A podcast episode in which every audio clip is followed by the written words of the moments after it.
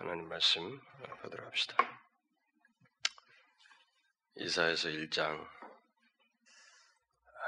4절인데 우리가 2절부터 4절까지 앞에 했으니까 2절부터 4절까지 한번 같이 읽어보도록 하십니다. 2절부터 이사에서 1장 2절부터 4절 구약성경 965페이지 965페이지 자, 이사에서 1장 2절부터 4절부터 다 같이 한번 읽어봅시다. 시작. 하늘이여 들으라 땅이여 귀를 기울이라 여호와께서 말씀하시기를 내가 자식을 양육하였거늘 그들이 나를 거역하여도다. 손은 그 임자를 알고 나귀는 주인의 구유를 알건만은 이스라엘은 알지 못하고 나의 백성은 깨닫지 못하는도다 하셨도다. 슬프다 범죄한 나라요 허물진 백성이요 행하게 종자요 행위가 부패한 자식이로다. 그들이 여호와를 버리고 이스라엘의 거룩한 자를 마누리 여겨 멀리하고 물러갔도다. 슬프다 범죄한 나라요 허물진 백성이요 행하게 종자요 행위 행위가 부패한 자식이로다. 그들이 여호와를 버리고 이스라엘의 거룩한 자를 마누리 여겨 멀리하고 물러갔도다. 여러분들이 책을 읽고 어, 뭐 제가 그것을 참조는 하지만은 뭐 그대로 하는 건 아니지만 여러분들이 그걸 좀 배경 지식이 되기 때문에 로이존스 목사의 그 사실장 강의를 그 계속 한 장씩 예, 읽어 가지고 오면 어, 좋겠어요.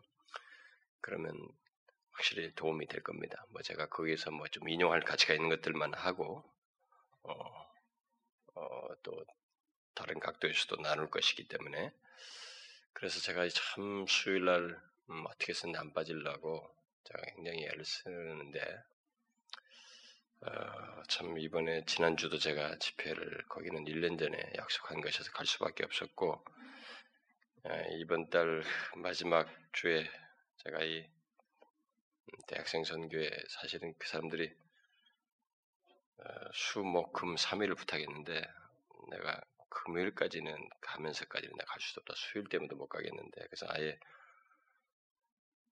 안 된다고 이렇게 했는데 자기가 다시 전화가 왔어요. 하수만 해달라고. 아, 수목인가? 아, 수목만 해달라고. 에, 그래서 그러면 금요일 날은 자기들이 알아서 하겠다고. 그래서, 그래서 막 부득불하게 그 제가 약속을 했, 했어요. 그래서 부득불하게도 한번 마지막 주에 빠집니다만은 아 정말로 안 빠지고 싶은데요. 제가 집중을 좀 더 하고 싶은데 어쨌든 여러분들이 어, 할때 예, 제가 말씀을 나눌 때 좀 참고 삼아서 이렇게 미리 외경조를 읽어가지고 오면은 어, 좋겠어요. 제가 왜 그 책을 여러분들에게 읽도록 하려고 하냐면은 어, 제가 미리 서두에서 밝혔다시피 음, 그런 내용들을 이렇게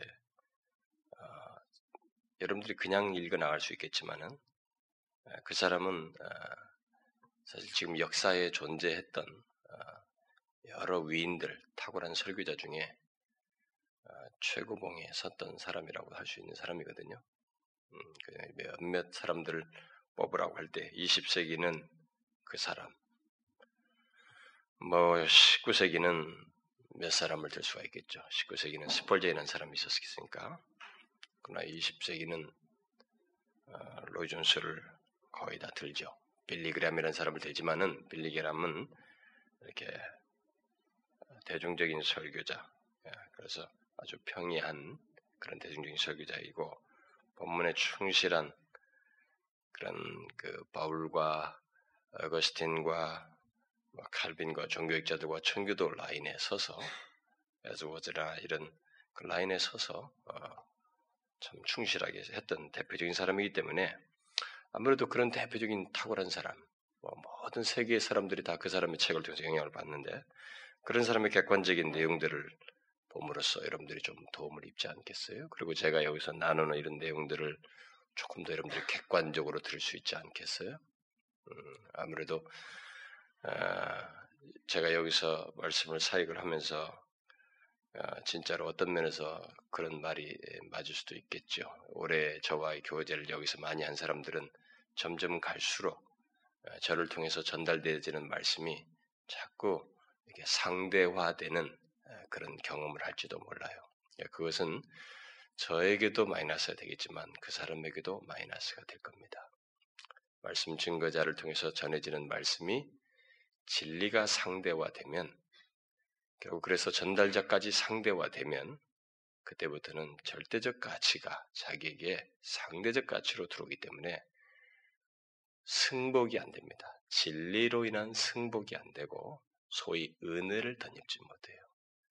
진리로부터 혜택을 못 얻는 사람은 결국은 하나님의 은혜 영유로부터 이탈하는 것이 됩니다. 그러니까 그런 일이 여러분들 가운데서 생길 수 있고 또 생기는 듯 하기도 하기 때문에 그런 또 위험성이 있기 때문에 아, 제가 그런 수단도 쓰는 거예요. 음? 그래서 가끔 인용도 제가 설교 중에도 그런 사람들 글도 자꾸 인용하는 것은 어, 그걸 그런 것들을 최소화하기 위해서입니다. 아, 절대적인 진리, 객관적인 진리가 이 세상은 세상 사람들은 다 상대하려고 하잖아요. 그래서 기독교만 참종교냐, 구원이냐 이것을 이 세상이 죽으라고 못마땅히 해왔지 않습니까? 그러다가 2000년이 넘도록 못마땅히 하다가 마침내 이제 20세기 들어서부터 종교다원주의라고 하는 이것이 학문이 되고 모든 종교와 사랑, 사상, 철학 이런데 문화 모든 것에 종교다원주의가 파급됨으로써 포스트 모더니즘 이후에 파급됨으로써 진짜로 이제 기독교를 흔들어 버리게 됐죠. 그래서 기독교 안에 이제 적장들이 다 들어와 있어요. 기독교 안에 절대적인 진리를 상대화하는 종교다원주의적인 이론에 의해서 그런 사람들이 교회 안에 이제 생긴 거죠. 신학자들, 그런 신자들, 뭐 굉장히 많아요. 그럼, 그러면 기독교 안에서도 뭐 하나님께서는 하나님 나라를 끝까지 인도하실 것이기 때문에 그런 일은 생기지 멸망하거나 기독교가 뭐 끝나지는 않을 것입니다. 아는 것이지만 일단 상대화시킨 사람은 그 진리로부터 진리가 주는 생명력으로부터 벗어나요. 혜택을 못 얻습니다. 아무리 죽었다 깨어나도 진리를 상대화한 사람은 벗어나죠. 그래서 여러분 진리를 상대화할 때 예수님도 상대화해버렸잖아요. 예수님 당시 사람들이. 그러니까 그걸 절대적인 진리를 전하는 예수님도 상대화해버렸죠. 그러니까 예수님을 상대하고 나니까 예수님을 통해서 나오는 진리도 다 죽으라고도 못 믿는 거예요. 선지자들도 하나님의 절대적인 진리를 계시를 전해줬지만 그 선지자들을 상대화 시켜 버린 거야. 뭐 우리 참 선지자들 많은데 이 선지자들은 다 이렇게 만 예레미 너우냐만 딴소리 하는 거 아니냐? 이사야 너무 딴소리 하는 거 아니냐? 그래서 상대화 시켜 버렸단 말이에요. 그러니까 선지자 증거자를 상대화시키다 보니까 그 진리도 상대화돼 버렸죠. 그러니까 어떻게 됐어요? 그 진리가 주는 생명, 진리를 들어야 살아나는데 그걸 못 들음으로 인해서 하나님이 계시의 말씀을 통해서 살리시는 혜택을 그들이 얻지 못했잖아요. 그렇게 했던 바리새인들이나 예레미야 당시나 이사야 당시나 고세야 당시나 못 얻었어요. 그건 여러분 지금도 영원한 숙제예요. 그리고 제가 옛날에 교회에 대해서 얘기할 때도 그런 문제를 얘기했죠. 그 교회란 무엇인가를 얘기하는 중에도 그 목사에 대해서 얘기를 했잖아요. 그런 문제가 있기 때문에 제가 목사의 문제를 거론했던 것입니다. 그래서 우리가 서로가 조심해야죠.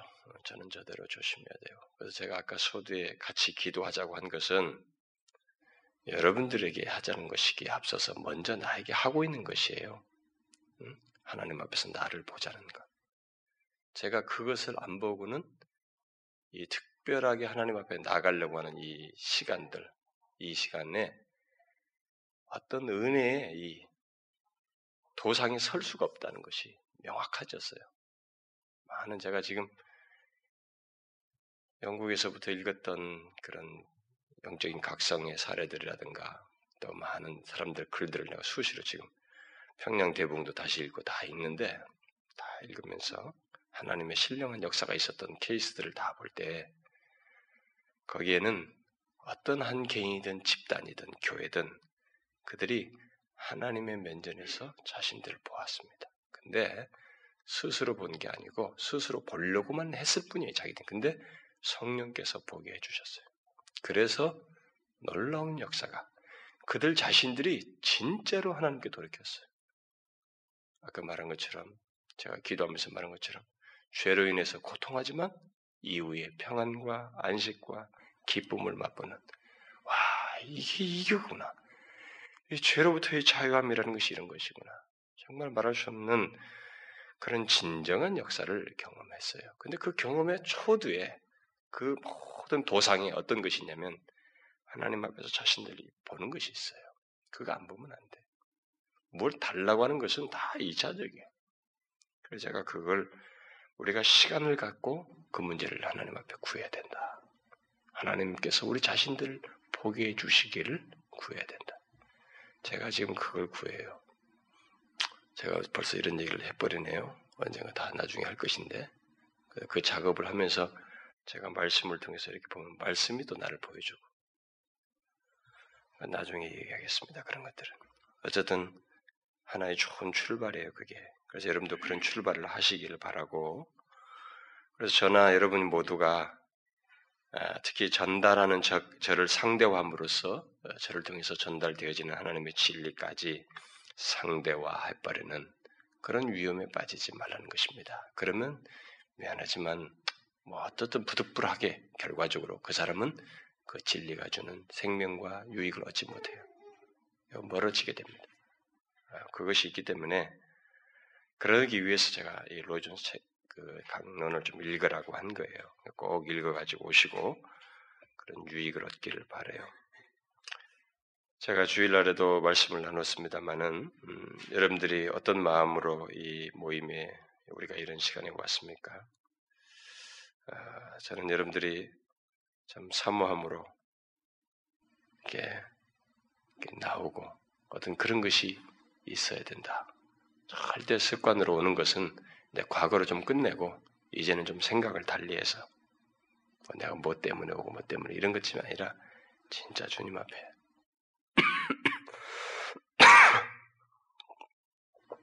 진실하고 싶은 마음으로 사모함으로 나오면 아,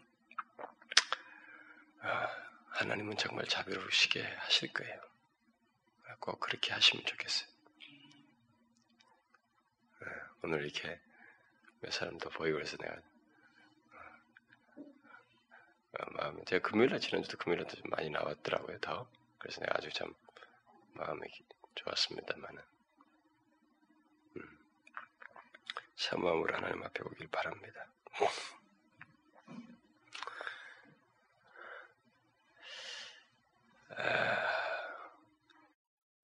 여기 이사야 1장에서 우리는 지난 시간에도 계속 보았지만은 죄가 얼마나 파괴적인지를 봅니다. 죄가 너무나 파괴적이다. 너무너무 파괴적이다는 것을 보게 돼요.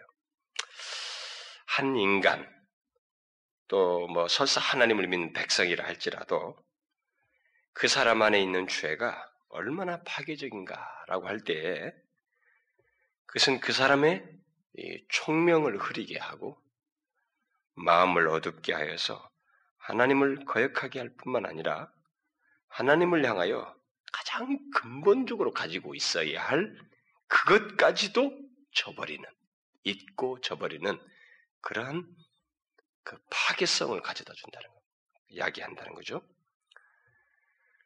그래서 하나님과 그로부터 어, 그 생명이 예, 기인한다는 것. 들어서 여기서 앞에서도 우리가 지난 시간에도 봤다시피 소는 그 임자를, 나귀는 주인의 구유를. 이것은 뭐예요? 본능적으로 이 소와 나귀가 본능적으로 자기가 최후의 근본적인 것이고 최소한 자기가 붙들어야 할 것이에요. 그건 어? 주인으로부터 밥을 먹으니까 그래야 사니까 이 구유통에는 있어야 된단 말이에요. 거기다 주인이 밥을 털어주면 그건 먹어야 된단 말이에요. 그러니까 그것이 있기 때문에 주인을 알아보는데 인간은 죄로 인해서 눈이 어두워진 인간은 그 최소조차도 버린다는 거예요. 하나님이 생명을 주시는 분이신데 그리고 그분의 말씀이 나에게 양식인데 그것마저도 버리는 잊어버리는 알지 못하는 깨닫지 못하는 그런 어리석음을 범한다. 그 죄가 그런 결과를 가져온다. 참 무섭잖아요.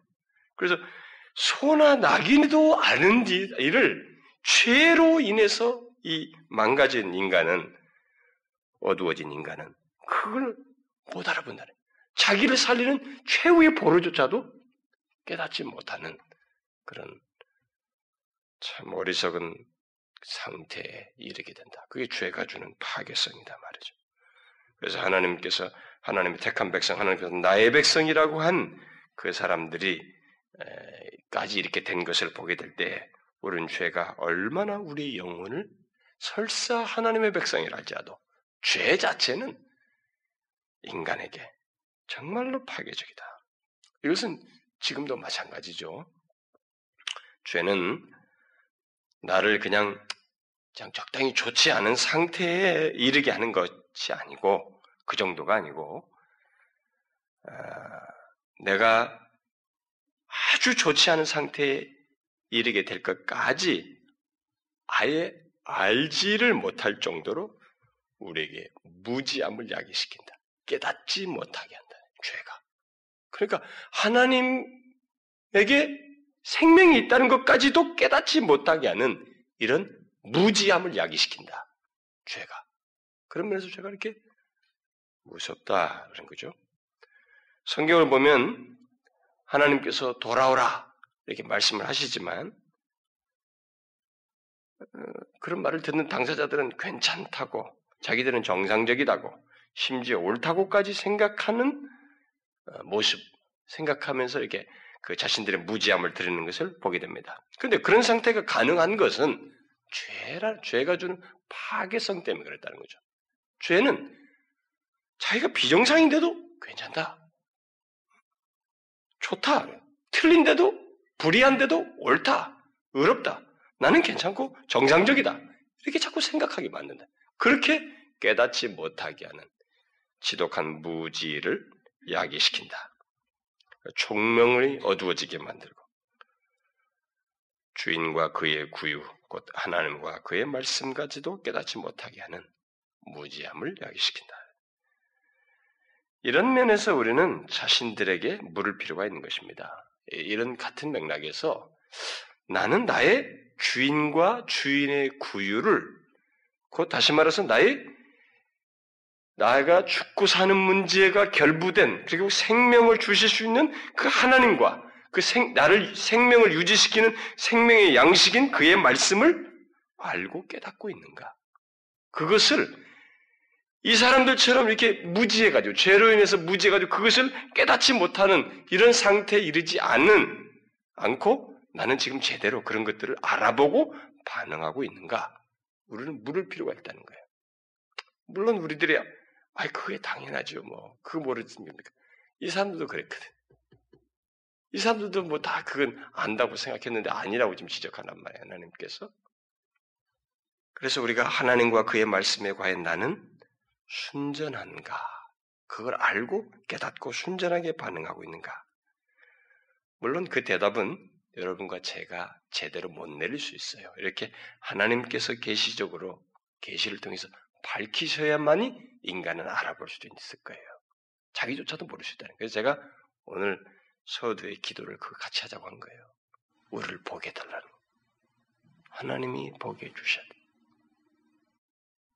제가 그 처음 회심할 때, 그 어린 나이에 그 새벽 기도를 갔을 때, 처음 그 회개를 하나님 앞에서 내가 지독한 죄인이라는 걸 깨닫고 막 회개를 하게 될 때, 지금 뭐 거의 기, 억으로 뭐 정확한 기억은 아니지만 그때 이제 이렇게 막 어떤 그 내 생각을 압도하는 것이 분명히 있었으니까 강하게 인상 지워진 그런 것이 있었기 때문에 내가 뒹굴었고 힘들어서 울면서 기도를 그렇게 했을 텐데 근데 그렇게 제가 뭐 어떻게 이제 기도를 하느냐 이런 것도 가르쳐 줬으니까 전사님이 그런 것도 하고 이렇게 하고 불 끄고 다 각자 기도를 하는데 그 마룻 받아서 기도할 때도 제가 이렇게 기도를 가르쳐 준 대로 했지요. 했는데 사실 그게 며칠째인지는 난 기억 못하지만 제가 그때 큰 회개를 했을 때는 하나님께서 저에게 제가 얼마나 죄인지를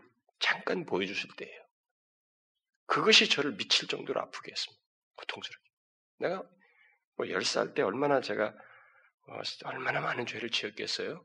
뭐 지금 나이에 비하면 지금 제 나이에 비하면 열살때 뭐 얼마나 많은 죄를 지었겠습니까만은 그러나 그때 저는 내가 하나님 앞에 너무 죄인이라는 것이 견딜 수가 없을 정도였어요. 가슴이 터질 것 같았거든요. 뒹굴면서 울었던 거죠. 근데 그때 제가 일어났을 때가 두 시간이 지났어요. 잠깐 보여준 거죠. 이런 것이 있어야 된다는 거예요. 그래서 우리는 모른다는 거예요, 사실. 이 문제가 제, 저도 이제 씨름이 할 문제예요. 아마 이런 것들은 머릿속에 알았지만 실천적으로 집중하지 못했던 저에게 이제 이런 계기를 통해서 아마 저는 하나님 앞에 한 걸음씩 한 걸음씩 부탁하면서 나가야 되지 않을까 싶은데 우리는 그래요. 과연 내가 하나님과 그의 말씀에 순전한가? 여러분들은 대답을 나름대로 할 수 있을지 몰라도 여러분들의 대답은 틀릴 수 있다는 것입니다. 저의 대답은 틀릴 수 있다는 거예요. 하나님께서 말씀하시는 것이 맞아요. 지금 이스라엘 백성들도 자기들은 그걸 모르고 있었어요, 이걸. 하나님이 보여주신 것 같아요. 밝히신 거란 말이에요. 하나님이 우리를 밝히시는 것이 문제라는 거예요. 그게 뭘까? 그걸 제대로 알면 우리는 굉장히 하나님 앞에 소스라칠 거예요. 그리고 그것은 아주 생산적이고 건설적인 첫걸음이 될 것입니다. 기쁨으로 나아가는 아주 귀한 일이 되겠죠. 그래서 내가 나아가 어떤지를 결론 내리기보다 하나님께서 그의 말씀을 통해서 또 성령께서 뭐 말씀이든 어떻게든 기도를 기도 중에든 뭐 기도와 말씀 이런 것에서 이게 은혜 방편이가 그때 주께서 그런 일을 은혜로운 역사를 하실 것이니까 그때에 우리를 보여주시기를 좀 구할 필요가 있어요. 이들은 죄로 인해서 무지하여 보지 못하고 있습니다. 깨닫지 못했다는 거죠. 우리도 죄로 인해서 내조차는 뭐그 죄가 그렇게 어떤 결과를 나한테 가져왔을까? 이렇게 무지함을 가져왔을까? 깨닫지 못할 만큼 가져왔을까에 대해서 우리는 생각조차도 안 하고 있지만은 그것은 그러나 그런 영향력만큼은 우리에게 분명히 어떤 상태로서 있을 텐데 우리는 그걸 모르면서 그냥 괜찮아. 내가 지금 열심히 하고 있잖아. 주님 잘 믿고 있잖아. 이렇게 지나갈 수 있다는 거예요. 죄가 주는 이 파괴적인 것을 모르고 말입니다. 죄가 그 정도로 이렇게 파괴적이다는 것은 정말로 놀라운 사실이죠. 음, 너무 놀라운 사실이에요. 그런데 이사야는 그 사실을 오늘 이제 우리가 살피려고 하는 4절에서 더욱 적나라하게 강조하고 있습니다. 아니, 죄가 가져다 주는 그 파괴성을, 어, 파괴적인 그 모습을, 그 어떤 현실적인 실상을 이렇게 좀 말을 해주고 있다고 볼 수 있어요. 무엇이라고 말하고 있어요? 죄로 인해서 어떤 현실, 어떤 모습과 실상이 있다고 말을 하는데 제일 먼저 말하는 것은 나라의 특징이 범죄한 나라가 되었다. 죄가 한 나라를 범죄한 나라가 되게 이게 하나가 아니고 집단적으로 모두 이렇게 전체를 그 범죄한 나라로 하게 할 만큼 이 죄는 아, 강력한 거죠. 얼마나 파괴적입니까? 그러니까 나라가 범죄, 범죄한 나라와 같은 성격을, 모습을 갖는다는 것은 어떻게 했어요, 여러분? 여러분, 나라가 막, 뭐, 영적인 각성이 일어났을 때는 막 진짜 술집들이 문 닫고 막 그, 뭐, 사기친 거 막 나중에 갚고 막 이러잖아요. 사기오도 은혜를 받으니까 막 토설한 거 다 갚고 막 이러죠.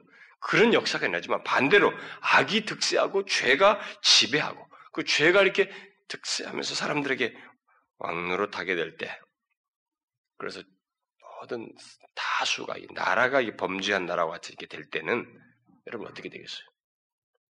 살인 뭐 이런 것들이 뭐 사기치고 이런 것들이 우습게 여기잖아요.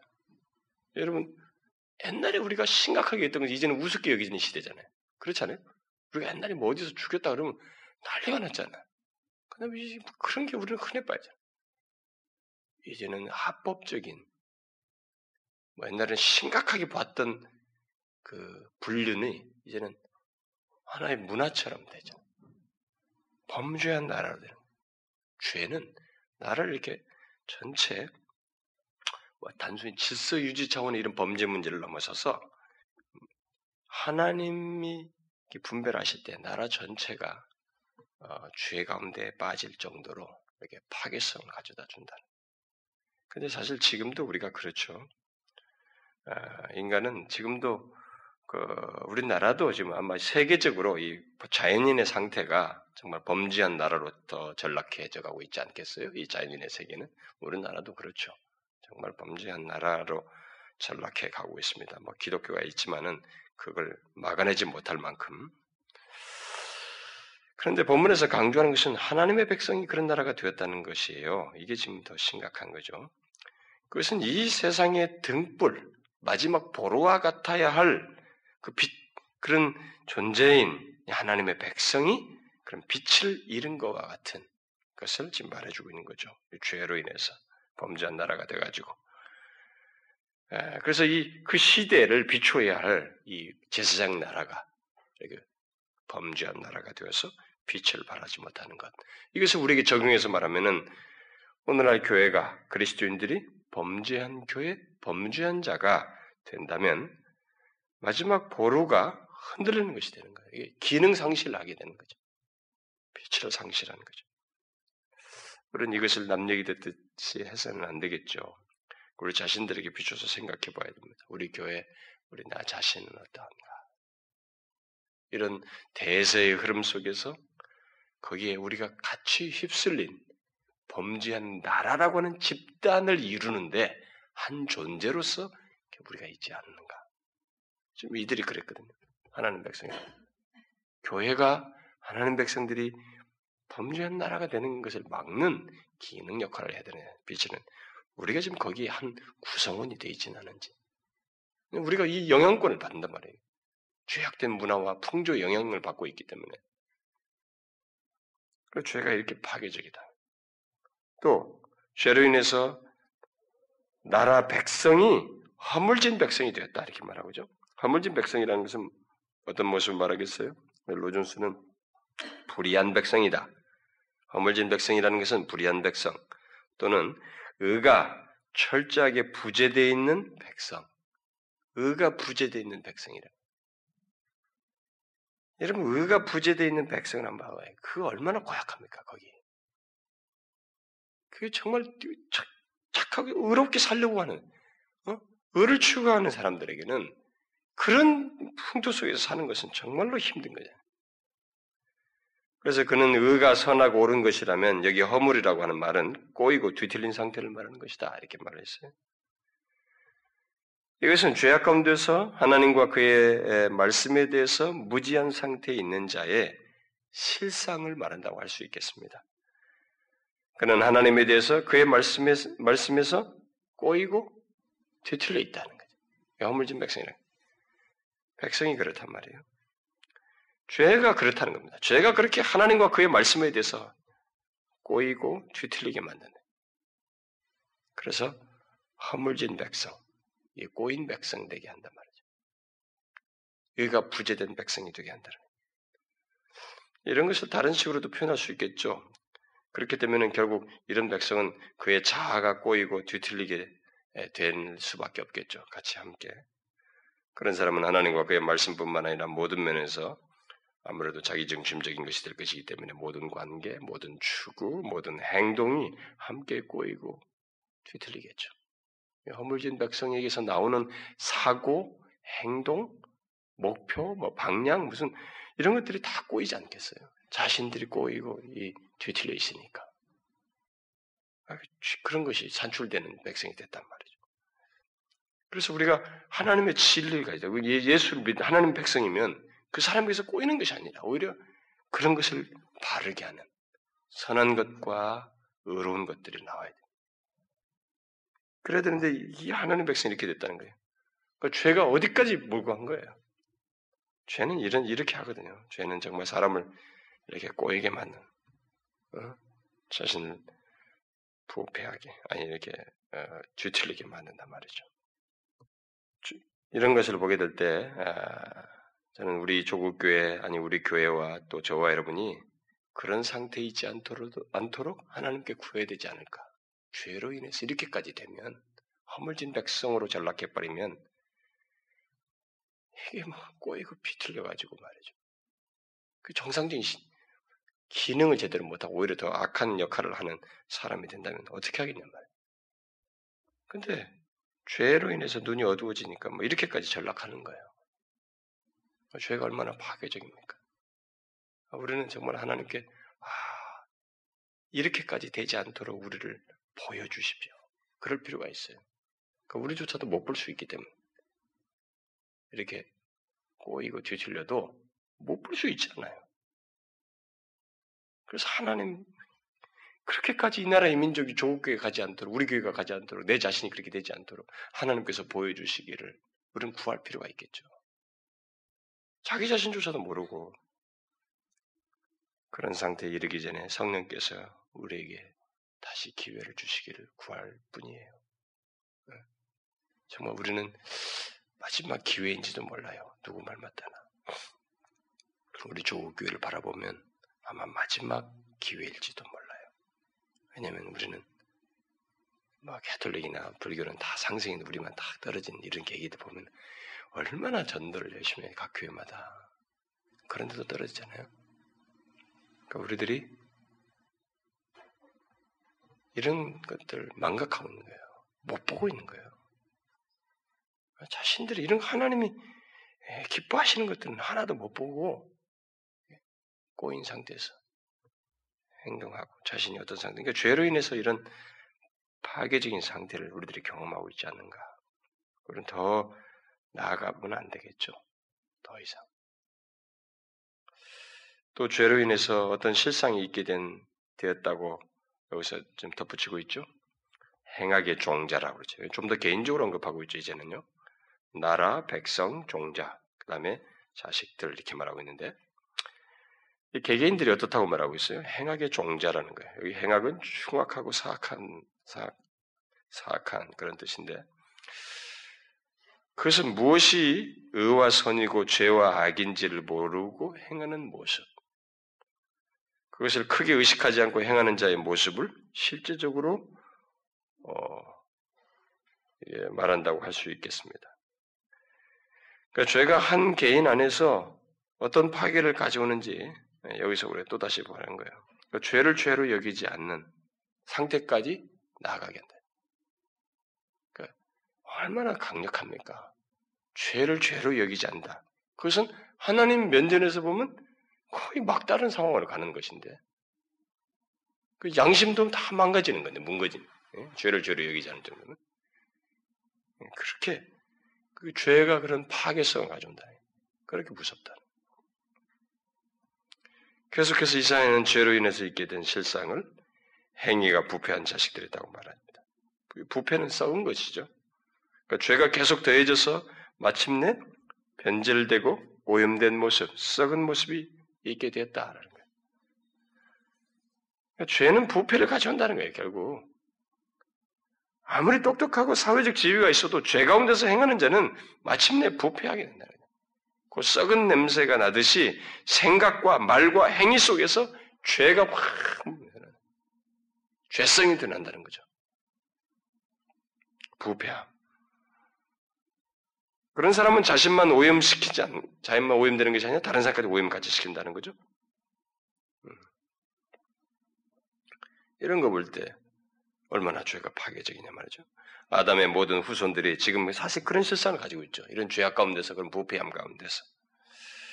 그런데 본문은 하나님의 백성까지 지금 그러고 있다고 말하고 있기 때문에 우리가 문제란 말이에요. 이 과거에 일찍 이들이 그랬다고 하니까 바로 죄로 인해서 그렇게 되고 그러니까, 그러니까 죄라는 것은 이제 이런 것을 보면 우리가 로마서 실장 같은 걸 보게 되면은 이제 막 절규를 하잖아요. 사도 바울이 오라 권고하다 이렇게 하는데 내 안에 다른 법이 있단 말이지.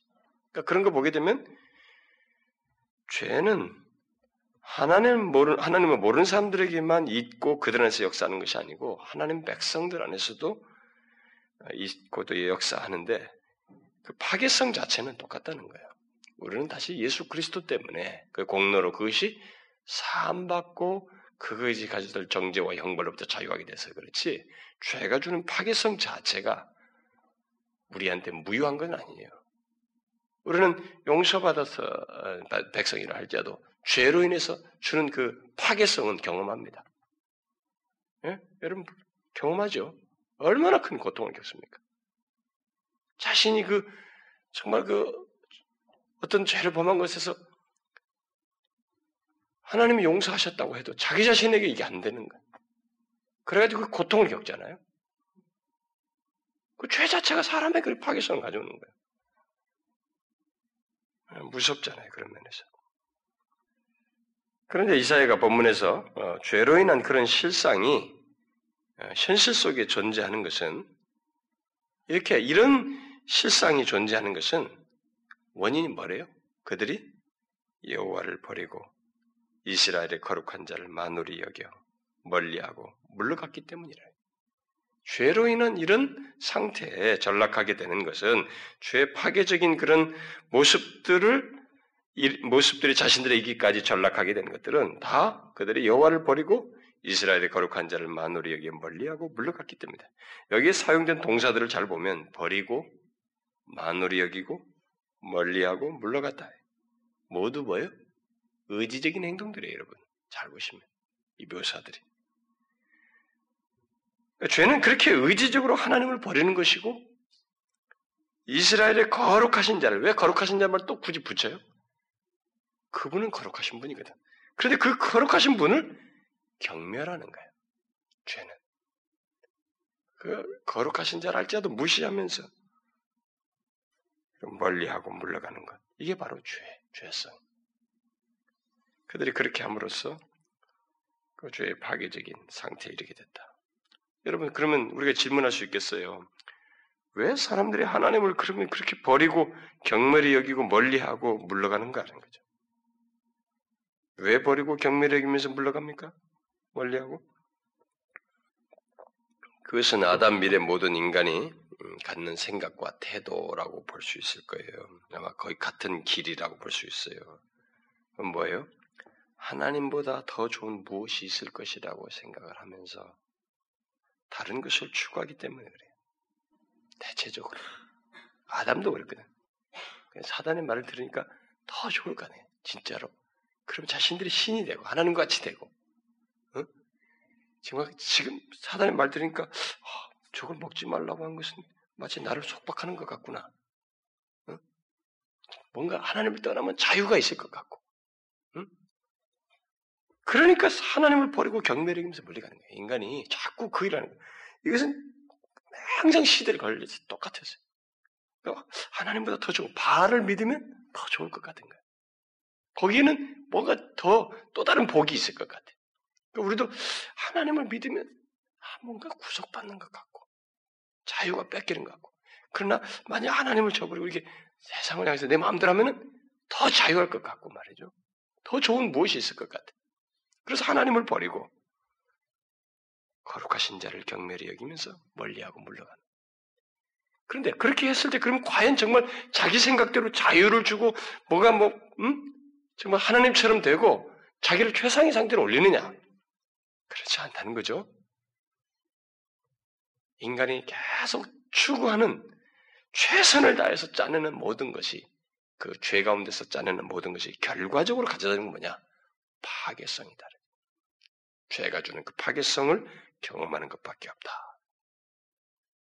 그래서 진화론은 진화론은 맞을 수가 없다는 거예요.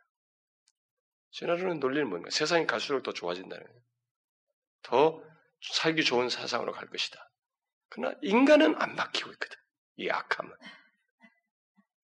인간이 악하고 죄를 드러내고 욕심과 정욕을 위해서 막 갈취를 하고 뭐 그래서 막 사람들끼리 서로 갈라서고 살았다가 헤어지고 죽이네 살리나 이것이 더 증폭되면 증폭되어 있지 줄어들지 않고 있기 때문에 진화로는 맞을 수가 없어요.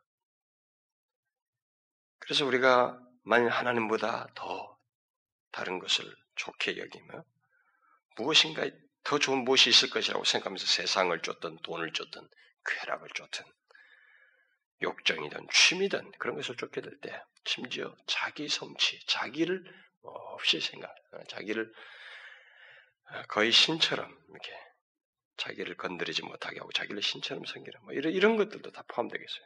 그런 것들 어, 속에 무엇인가 더 즐, 즐거움과 자유와 기쁨이 있을 것이라고 생각하면서 나감으로 인해서 결국 인간이 하나님을 버리고 거룩하신 자를 경멸하고 멀리하고 물러감으로써 이런 파괴적인 상태, 범죄한 나라, 허물진 백성, 행악의 종자, 행위가 부패한 자, 썩어 문드러진 마지막 장면은 썩어 문드릴 때 문드려요. 자기에게서 나오는 것은 온갖 더러운 생각과 죄밖에 안 나고 그런 파괴적인 상태로 전락하게 된다. 자, 여러분 이런 말씀들을 보면서 지금 우리는 어디 있을까요?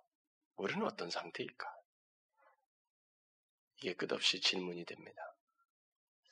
저는 굉장히 우리들의 현실과 이 시대를 잘 분별하고 그 나름대로 의식 있고 막 예리하게 막 해온 것 같았는데 잘난 체도 많이 하고 신학생 시절부터 그리고 뭐 교회사를 공부함으로써 마치 시대에 대한 분별력을 갖고 이해를 잘하고 그것이 예리하게 분별하면서 말할 수 있는 것 같았는데 시간이 지나면 지날수록 아니에요.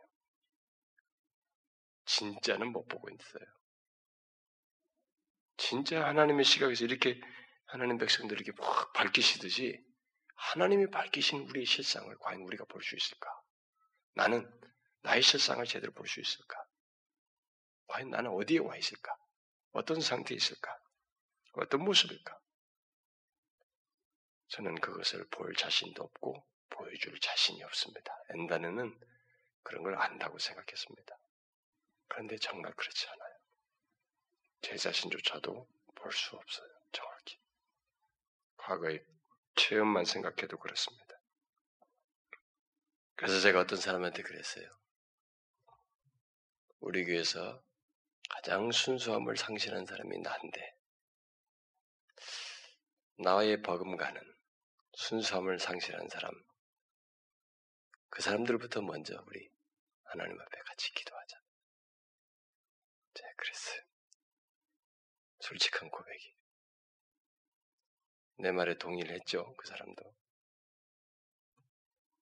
근데 이런 것조차도 다 피상적이에요. 하나님이 보게 하시는 실상이 있을 거예요. 이들은 정말로 못 봤거든. 이 계시가 아니면 이 계시만큼 적나라할 만큼 이 계시 정도로 자신들을 끔찍하게 생각지 않았단 말이에요. 정말 이 정도인가? 저는 제 자신도 못 보고 다른 사람을 보여줄 자신이 없어졌어요. 주께서 보여주시길 바래요. 그게 최상책이에요.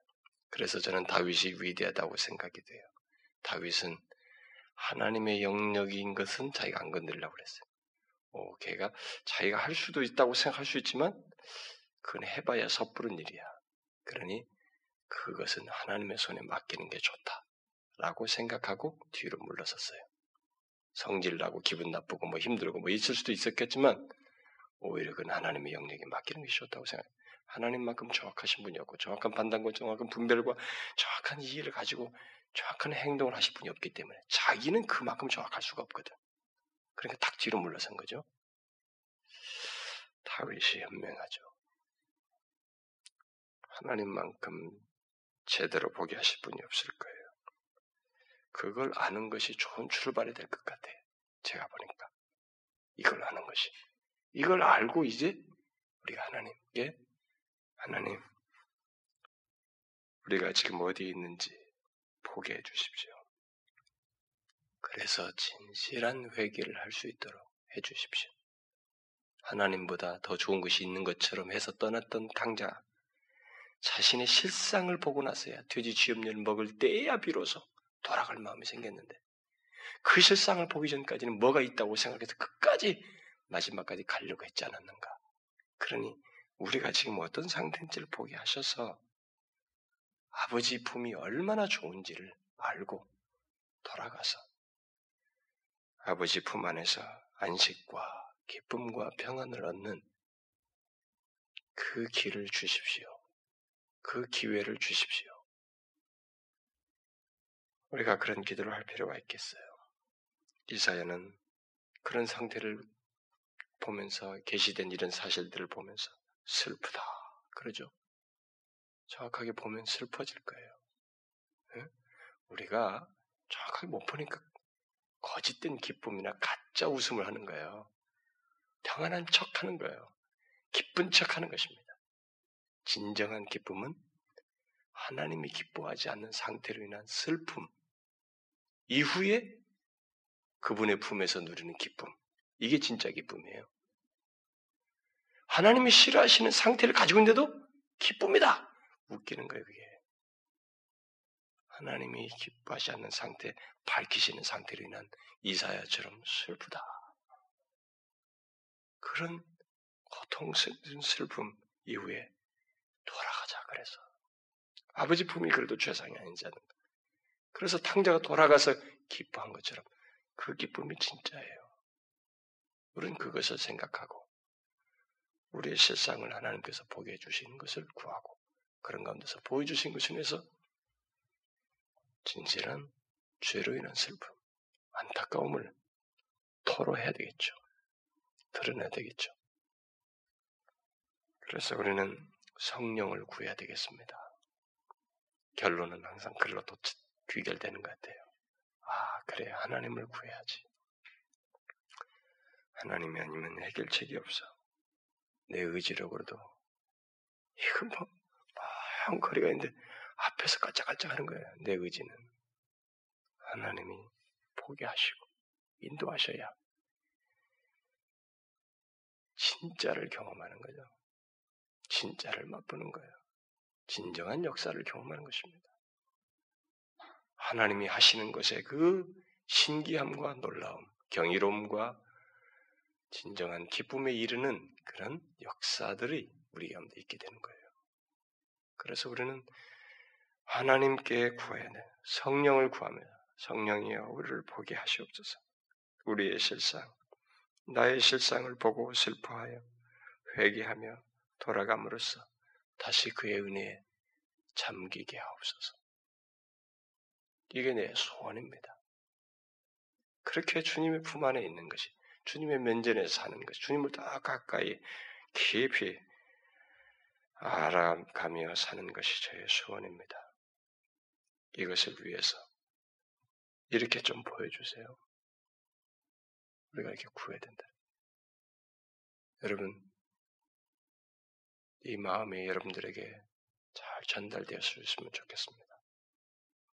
이 성경에서 하신 말씀하는 이 진리의 메시지가 여러분들의 마음에 전달되면 좋겠어요.